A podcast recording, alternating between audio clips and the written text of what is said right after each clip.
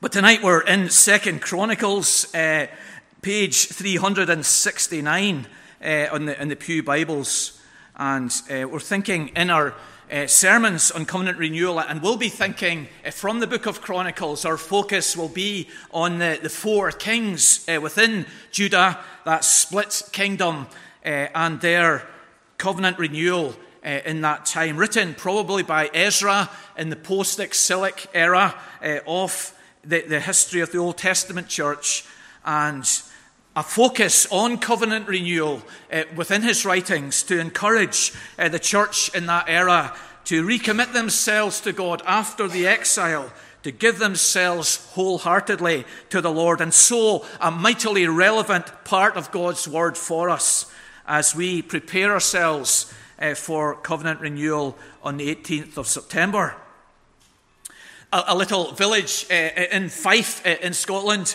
Uh, Leuchars, uh, famous today for its uh, RAF station there and, and the air show uh, that would pl- take place annually. but in the 17th century, it was a real backwater. and they received a, a new minister around 1612, a man by the name of Alexander Henderson. And uh, this uh, individual was gifted, but he wasn't wanted.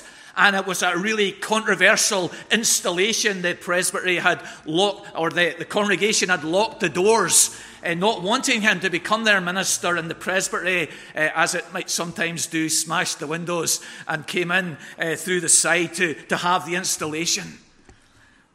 But he was there, converted in that time, as you know, there in obscurity for 25 years until he was summoned to the General Assembly in Edinburgh because he had refused to purchase King Charles I's new book for worship. He was strongly reformed and Presbyterian in his practice and in his worship. And this prayer book by the king was definitely not for him. And in that scrutiny in Edinburgh before the General Assembly, he was gifted by God's Spirit to give incredible answers to his inquisitors. And from that moment, he became a leader within the Reformed element in the Church of Scotland. And when they came to form the wording for their covenant renewal in 1638, signed by two million people, they asked Alexander to provide the wording.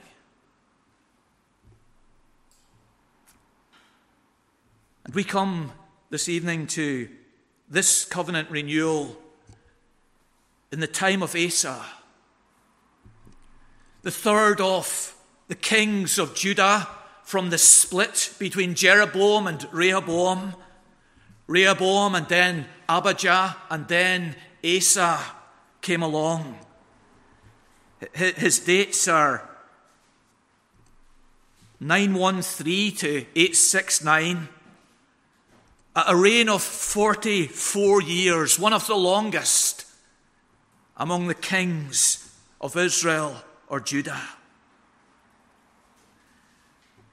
A short space is given to his reign in 1 Kings 15, 18 verses, but Chronicles devotes four chapters, 48 verses to the reign of King Asa, 14, 15, and chapter 16. And at the very heart of the account of Asa's reign in Chronicles, in the 12th verse of chapter 15, is covenant renewal. They entered into a covenant to seek the Lord.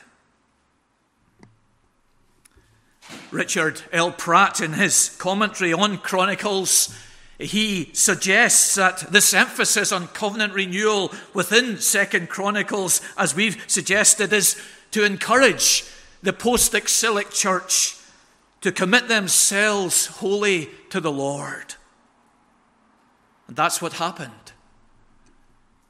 And in the time of Ezra and in the time of Nehemiah, as we will read in our services, they also engaged in covenant renewal.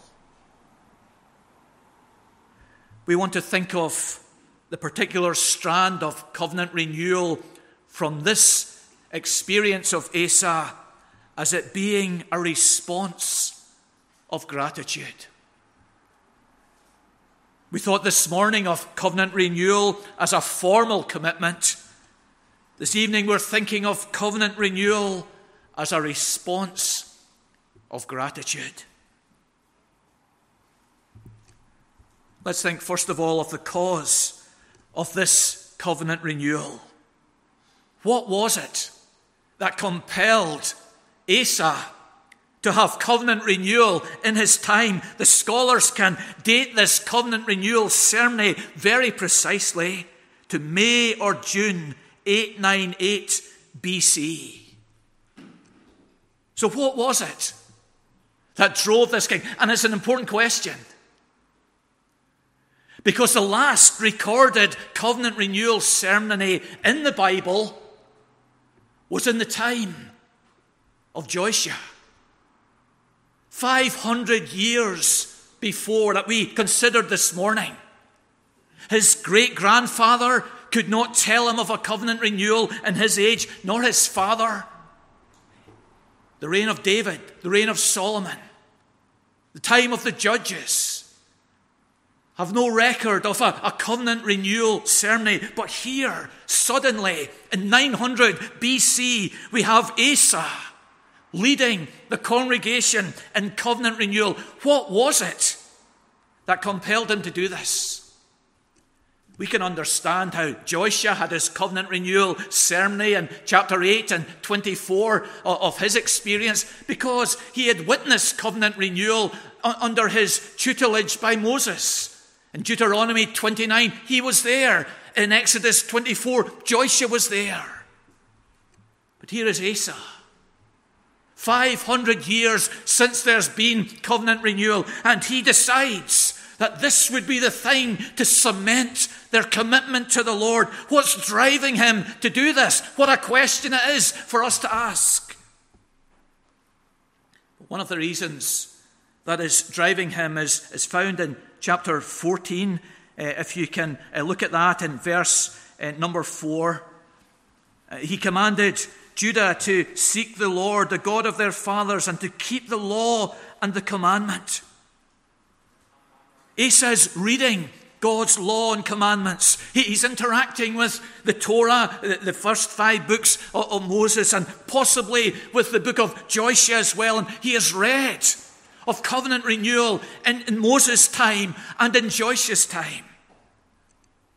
And as he reflects on his circumstances and on the benefits and importance of such a spiritual and congregational and national experience in their age, he takes up this spiritual discipline and he leads the church in covenant renewal once again. But there's a more immediate reason for it, isn't there? It's found in, in chapter 14 in that tremendous victory which Asa and the church has in the battle. Asa has been enjoying his reign for 10 years. Everything is peaceful. Uh, we read in verse uh, number 7 uh, of chapter, uh, chapter 14 uh, the Lord our God has, has given us peace on every side. For the first 10 years of his reign, he's, he's enjoying being king and the rest and satisfaction of, living in, in, in the southern area of Canaan, in the land of Judah, and everything is serene. And suddenly, this Egyptian commander, Zerah, turns up 25 miles southwest of Jerusalem at Mareshah with a million soldiers. Now, now Asa, at his best number, has half that. And he makes a wonderful prayer, doesn't he? Verse number 11. O Lord, chapter 14, there is none like you to help between the mighty and the weak. Help us, O Lord our God, for we rely on you. And in your name we have come against this multitude. O Lord, you are our God. Let not man prevail against you. Verse 12 says, So the Lord defeated the Ethiopians. Zerah might have come over grazing rights in that part of the southwest of Judah. He might have come in conjunction with the, the, the king of uh, Israel or the king of Syria to, to, to have this press movement uh, on Judah. He might have been left there by Pharaoh as he retreated from his influence of Canaan and, and left mercenaries on the border. He comes with a million soldiers and 300 chariots. But the God of heaven is on the side of Asa uh, and his people as they look to God and gives them a mighty victory that day. And in response to that victory, They gather with fresh dedication. See how they link their, their victory uh, uh, to their covenant uh, renewal. Verse number 11 they sacrificed to the Lord on that day from the spoil that they had brought.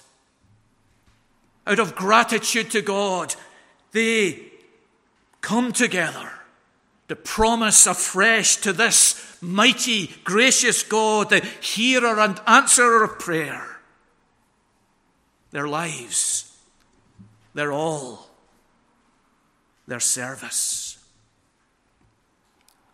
We asked the question in, in Psalm eh, 116, don't we? What shall we render to the Lord for all the blessings he has given to us? And one of the, the biblical answers is found in this chapter covenant renewal. That's the response to God's goodness to them. And perhaps as we come in the 18th of September, this will be the uppermost dimension of your life on that day. You will be coming to give yourself to God afresh because of some wonderful benefit in your life. Perhaps one of the young people will come to sign that document of covenant renewal because God has helped them through their exams in a wonderful way. Out of a heart filled with gratitude, they will rededicate themselves to Him. Perhaps you will come out of gratitude, Robert, for a new child born into your family. With praise to God, you will dedicate yourself afresh to Him. Or perhaps that promotion in your workplace that you've prayed for, that you've longed for, that you've worked for, has been brought to you. Out of thankfulness to God, you will give yourself afresh to Him. This is a covenant renewal of gratitude for the blessings, temporal and spiritual, which God had brought to them. And perhaps that will be our experience in September. But let's think, secondly, the cause of the covenant renewal. Secondly, the contents of the covenant renewal. What, what's involved? What's included in this covenant? And we learned, we saw this morning, we noticed in Joshua 24 how, how the, the covenant there paralleled the, the Hittite covenants, the, the, the general format uh, that was around at that time. And, and this chapter 15 kind of follows uh, that structure. Here's a, prophet who only appears in the Bible in verse 1 of Second Chronicles 15, Azariah, the son of Oded. We never hear of him again.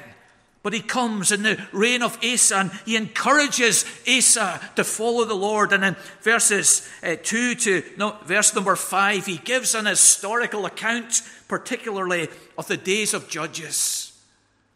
And in that history of God chastening his people, and then God's mercy toward them, he says in verse 4 when they turned to the Lord and sought him, he was found by them. Here is the, the threat and the reward. Here is the warning and the encouragement. Here is the history, all combined together, as was often done in these covenants and treatises of Israel and the nations around them. Pratt takes the, the verses 8 to 15 to be a, a specially constructed literary format.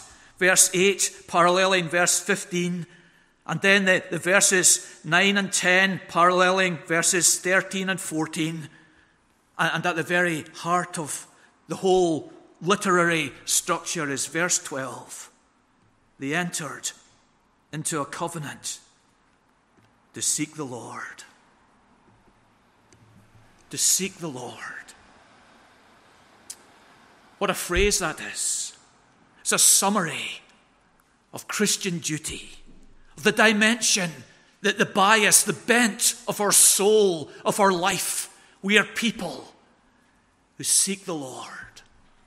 It's not in the sense that we don't know where He is or that we can't find Him, but it's in the sense of we are after Him. We are obsessed with Him. We are fascinated with Him. He dominates our mind, our thoughts, our decision. We seek the Lord.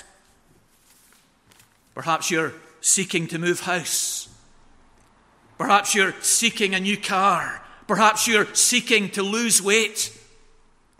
It's on your mind. It's part of your life. It's in your thinking. So, the pious person, the godly woman, is someone who seeks the Lord. The essence, the contents of their promise, of their commitment was to focus their attention, to devote their aspirations and spiritual commitment to seeking the Lord. What a covenant this is. Seeking. Well, you say, you know, that's, that's the behavior of, of, of all those who say they're Christians. They they seek the Lord. And that is how we're to understand covenant renewal. We're not promising anything additional, but we are additionally promising to follow the Lord. In covenant renewal, there's no rabbits pulled out of the hat. There's nothing that you haven't heard of or, or, that you don't, in your best moments as a Christian, aspire to do. Covenant renewal is additionally promising allegiance to Jesus Christ. Perhaps you've sat in a baptismal service or, or at a wedding or as someone is brought into membership in the congregation and you have heard this person or these people taking vows before the congregation, and you've sat there and you've said, Well, they're taking those vows, but they're just promising what they should be doing. As husband and wife, as parents looking after their children, as a member within a church. But yet they do. They're not binding themselves to something additional, but they're additionally binding themselves. And in that public arena, in the context of the congregation, there is a, an added encouragement to follow and serve and seek the Lord. An emphasis in this covenant renewal is is on wholeheartedness, isn't there? We have this in, in verse 12 of chapter 15. with all their heart and with all their soul. We have it in verse number 15 at the end with their whole desire. In this covenant renewal, their whole being, their whole heart, their whole aspiration was to seek the Lord, to follow Him, that there was no wrestling with what to do, there, there, there was no pulling in one direction, but completely and wholly they wanted to follow Christ. And that's what's to mark us. We're not asking you to be sinless. We're not asking perfection from you before you sign this covenant document. But, but what's been emphasized here is that we want wholeheartedly to bow the knee to Jesus in every area of life. We will come recognizing our imperfections, acknowledging our sins, but also with the longing that we were following Christ completely. You notice in verse 11 that uh, alongside of their covenant renewal, they offered of their spoils to the Lord. And perhaps that will characterize your covenant renewal experience in September. Perhaps you will have had a, a large financial windfall. Perhaps your business will have taken off and, and, you will recognize God's blessing on you. And perhaps alongside of your spiritual commitment, there will be this other expression of your devotion to God that, that you will give of what He has given to you. In verse 16, in this particular covenant renewal ceremony, they promised to remove anyone who would not wholeheartedly seek the Lord.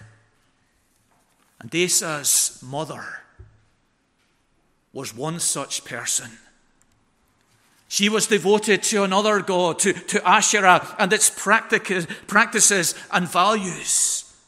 And such was the sincerity of this covenant renewal ceremony that Asa did not spare the queen mother who had influence and example within the nation, who was followed by multitudes. He removed her from that public position of power and influence. You and I will need to wrestle with those sensitive areas in our life which keep us back, which cause us to stumble which make us compromise. We might have to pull back from some friendships. We might have to take ourselves off Facebook.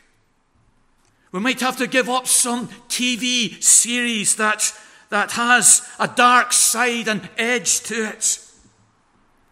We might have to deal with that person who has injured us and we've been unwilling to forgive them until now. The contents of this covenant renewal of gratitude. And lastly, and this is surprising, but really challenging for us and, and helpful to us the crumbling, the crumbling of this covenant renewal of gratitude. Now, this, this historian, the chronicler, inspired by God, doesn't just give the facts but makes comments uh, about people and situations, and he does this about all the kings. He has an assessment of them, and he, he does this about Asa. And on the whole, the assessment of Asa is really commendable. So in chapter 14, verse 2, he says, Asa did what was good and right in the eyes of the Lord his God. At the end of chapter 15 and verse 17, he says, The heart of Asa was wholly true all his days. Later on, you can read about the death of Asa at the end of chapter 16, and he was greatly mourned. This is indicated by the, the large amounts of fine perfume uh, which was buried with him at a sign of dignity and great value by the people, and also by the great fire, verse number 14, that they made in his honor. Nunards will be able to understand this uh, idea with their great bonfires uh, that this was not a cremation, but this had a connection of honour and dignity in relation to this king who had ruled for 44 years. So he was a godly king. A king who ruled well, a king who ruled long, a king who brought a great prosperity to the land of Judah.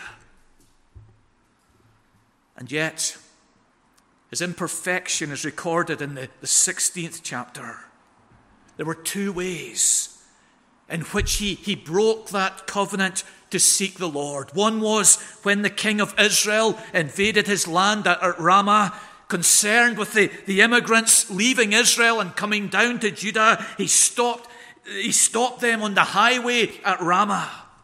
And, and rather than asking for God's help to deal with this, Asa gave of the treasury of the temple uh, to the king of Syria to invade from the north and, distract the king of Israel from his workings against Judah, and it worked. But God was displeased with Asa. And then he had an illness in his feet in verse 12. Possibly gangrene set in. He would die of it. But see the language in verse 12. Even in his disease, he did not seek the Lord. The covenant he had made to seek the Lord in 1512, he broke in his time of illness. He sought the pagan physicians, the implication is, who had potions and magic charms and claimed magical powers rather than the Lord is God.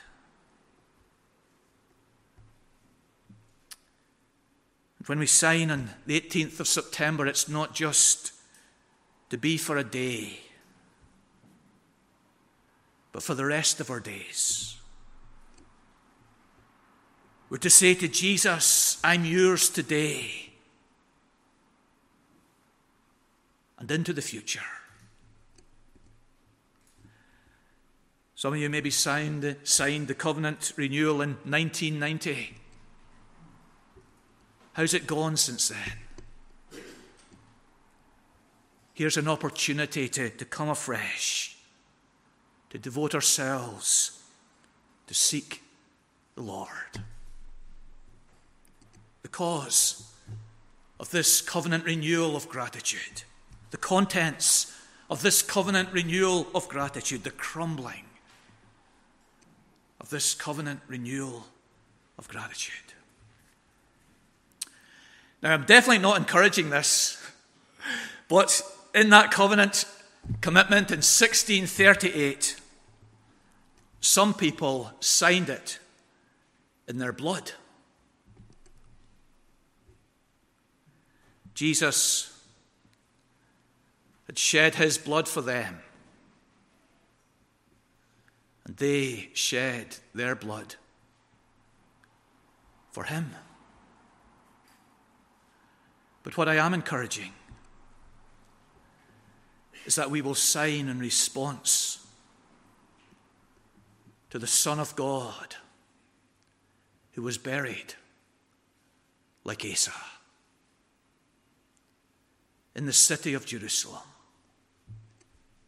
in a new tomb, surrounded by spices. Asa dying as a sinner. The Son of God dying as our Saviour. In response to his death and burial and resurrection, we promise afresh to be His.